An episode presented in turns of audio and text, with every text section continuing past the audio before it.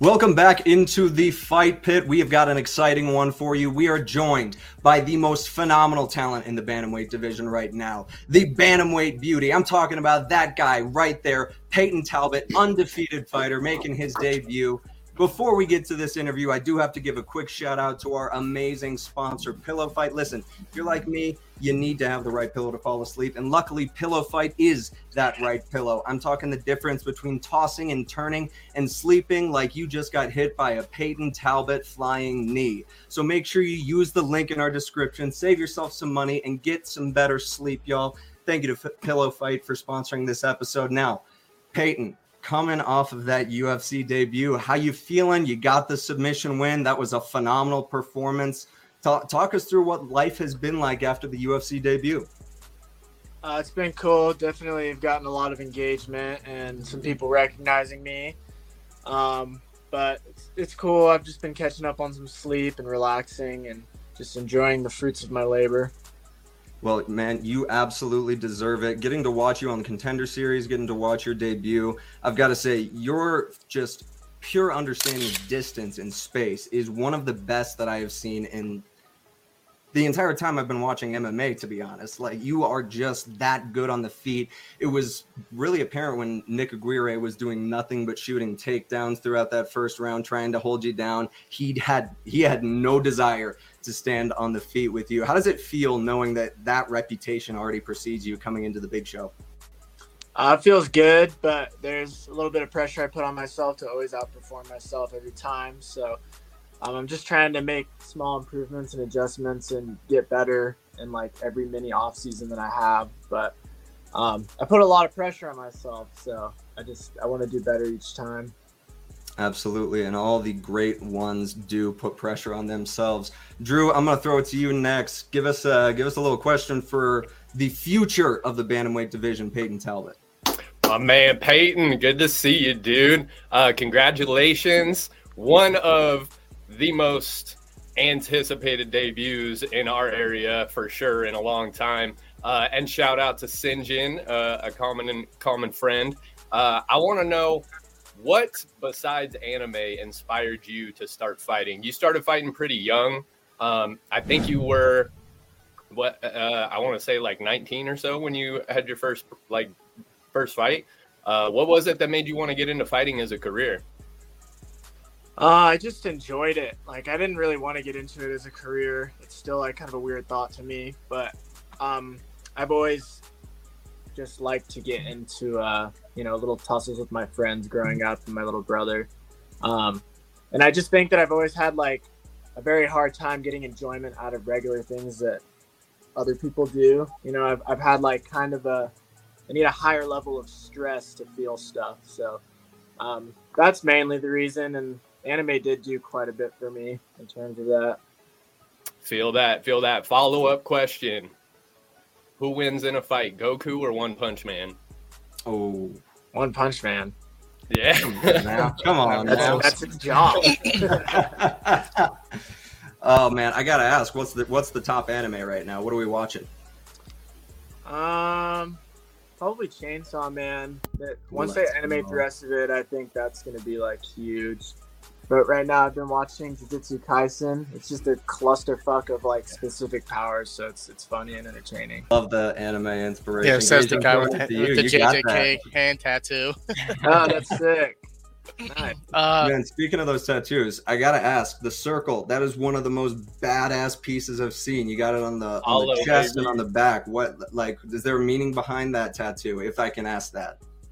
Yeah, it's just like an internal void a hollowness and aloneness, but it comes from Bleach. It's like kind of the same reason the hollows have it.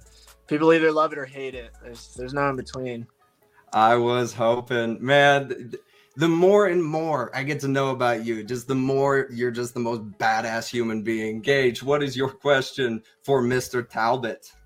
Uh, with you know making your UFC debut and all that, and the media that comes with it, uh, what do you think that's gonna be like going forward for you handling that aspect of now making it, as you said, a career instead of just pure enjoyment, and then having the media presence coming at you every which way, adding to your camp and everything? Uh, I think I'm going to handle it well. It's definitely going to be an adjustment, but um, I think I'm gonna use it to uh, leverage even more things. So although I I quit my uh, barista job to have more time and free up more space, I think I'm going to stay pretty busy with um, leveraging my engagement into uh, things that I'm passionate about. And um, I'm always busy. Like I never am able to just like have free time. I always have to like just get something going. So um, yeah, I think I'm just gonna eventually be able to live life on easy mode and just use all of my engagement to do whatever the hell I want. But until then, I have to put the work to get there. And speaking of putting in the work to get there, let's talk a little bit about what's next. And I got to say, when we were previewing this episode, Drew and I were talking about it. Let's get this guy on a pay per view. Come on, people. Is that the goal? Are we wanting to get on some of those bigger cards? And is there any name jumping out to you of, I want to fight that guy next? Um, well, they did have me on the main card, which was cool for my debut. I thought that was like kind of unheard of, but um, I, I want to take my time because I'm gonna be like, I'm gonna be, I'm not gonna be somebody that just like picks fights and fights like semi frequently. I'm gonna be trying to hit the gas pedal. So, um, I'm cool with working my way up, but the problem with me is that I don't really watch UFC, so I don't really know many people in my weight class besides like the top five or six. So I don't really know many people to call out. The only person like close to my level would be Christian Rodriguez, C Rod. And I know him because I fought his past opponent. Like that fight. I'm liking that. That would be a good fight. I think I probably have to earn my way up to him, maybe one or two more fights. So Man, yeah. you are you are definitely well on your way to earning those or earning your way up because I only see climbing for you because man, nothing but finishes. You had the decision on the contender series, get the rear naked choke. You are a complete mixed martial artist. There's no way around it. But like you said, you like to always compete against yourself. That is by far one of the most important things when looking at an athlete, looking at a competitor, always trying to be better than your past self. What were some of the things looking back at the Nick Aguirre tape? What were some self scout moments that you were thinking, I wish I could have done that a little bit better? Um, well, obviously, I wish I would have fought the takedown off better. Um, but I, I think I made a smart choice, and I think that that was really important because I heard him just huffing and puffing on my back, and he was gassing his arms and legs out. Just yeah, like I felt him breaking. In the first round, like I was, I just let him waste a lot of energy. I was trying to get up. Don't get me wrong, but I wasn't gonna be stupid about it. So, um, I do wish I like sucked the finish out of him more, and I wish I finished it on my feet. But kind of cool to submit a, a jiu-jitsu guy. So, um, all in all, I wish that I just um, landed more on my feet and just trusted more of my striking combos. Yeah, absolutely. But hey, you went into you know his terrain, the you know college wrestler, NCAA wrestler, and you tapped him. There ain't no, there ain't nothing that anyone can say against you. And I think whoever your next opponent's going to be, they're going to maybe think twice about those takedowns because I've not really seen a whole lot of people who make a habit out of doing backflips and front flips to get out of takedowns. Have you been doing that pretty consistently? Is that something we've been practicing? Yeah, it was funny. I actually like put out a video on my story like two days before the fight of me like front flipping over my training partner, and we were just like joking about, oh, what if I were to actually do that? And then I ended up doing it. Not as pretty, but um, the intentions hey, the are results there. are the results. look good to me. Thank you. Drew, what do you got for Payton before we wrap this up? So, as far as uh, the competition that you've had leading up to your UFC debut, you fought uh, locally, you fought for King of the Cage, Urijah Faber's A1 Combat. How does competing at the because the debut was at the Apex, correct? Yeah, yeah. How does competing at the Apex compare to like the regular regional shows where you have big crowds? Uh, you you have like that that big big fight atmosphere. Was there anything different about the Apex that stood out to you? Yeah, it's extremely different. Um, I just think that it's more intimate and small, and um, because there isn't a giant crowd for all the noise to be drowned out, and you you hear everything. But um, I think if you're a person that can't like generate uh, an internal fire like within yourself, you can get lost in the fact that there's no crowd because it's easy to draw energy from the crowd. But I've always been somebody that just like has it within me. So um, it wasn't too big of a deal, but definitely like it's different. You notice it while you're fighting.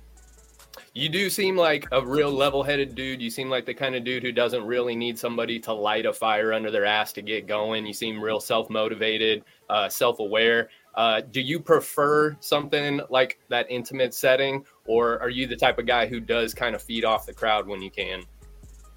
I'm cool with either, honestly. I, I do like the Apex more. I just wish my family could be there. That would like make it perfect, Right. um, in my world because you know it would just be me, my family, and my opponent. Very intimate, like I said. But I think if a crowd would be super cool, like just to feed off their energy and like get them to be present with me in the moment. That would be sick. Love to hear a crowd's reaction to you sinking in that rear naked choke and sticking the tongue out. Are you kidding me? That would have gotten a pop so good. Drew, keep going if you got something. I was screaming at home when that happened, man. And when you did the front flip, that was oh, that was so sweet. Um, is there a dream? We'll say, uh, I know because you don't really, you know, pay attention to future Damn true. opponents, the rest of the to it. division. is there a like a dream fight or a dream uh, a dream event, a dream, you know, Madison Square Garden, T-Mobile, um, any any kind of like uh, certain type of fight, certain event that you that you aspire to reach to? Um, I'd like to go to Madison Square Garden because I've never been to New York solely for that purpose. Sick. Um, I don't know. I'd like to see how much I could do to Jon Jones or Francis Ngannou. Let's If go. I could do anything significant to one of those guys. I think you would. Back to those early Probably UFC days, no weight classes. Gage, I'm throwing it to you next before we get out of here. What do you got for Payton? Drew kind of beat me to it. Uh, what it would be your dream bantamweight fight, and that like that's your goal of like this is the fight I would love to have if I could pick anyone or be in any situation. And what are you looking for to? I know you said you're trying to keep the gas on. When are you looking to get back in there? Is it UFC 300 kind of territory, or a little bit, a little bit earlier in the year?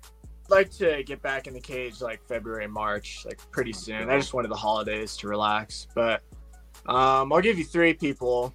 Sean, of course, my supposed God. MMA twin, and uh, Petr Yan because he's tough as nails, and we would put on a striking clinic. Same with Sean, um, and Merab because I think Merab is just the truth in this division, and he would. Uh, I would learn some. I would learn the most about myself fighting Merab. There you go, folks. You heard it here first. Sugar Sean, Petr Yan, and Merab. Those are the names that are those dream fights. Payton, before we get going, I just got to say thank you so much for hopping on here. You truly are one of the most down to earth, humble athletes that we've had the privilege of talking to.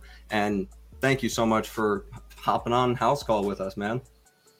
Yeah, no worries. Thanks for having me on, guys. Uh, shout out to Family First here in the area uh, in Reno. A chiropractor clinic.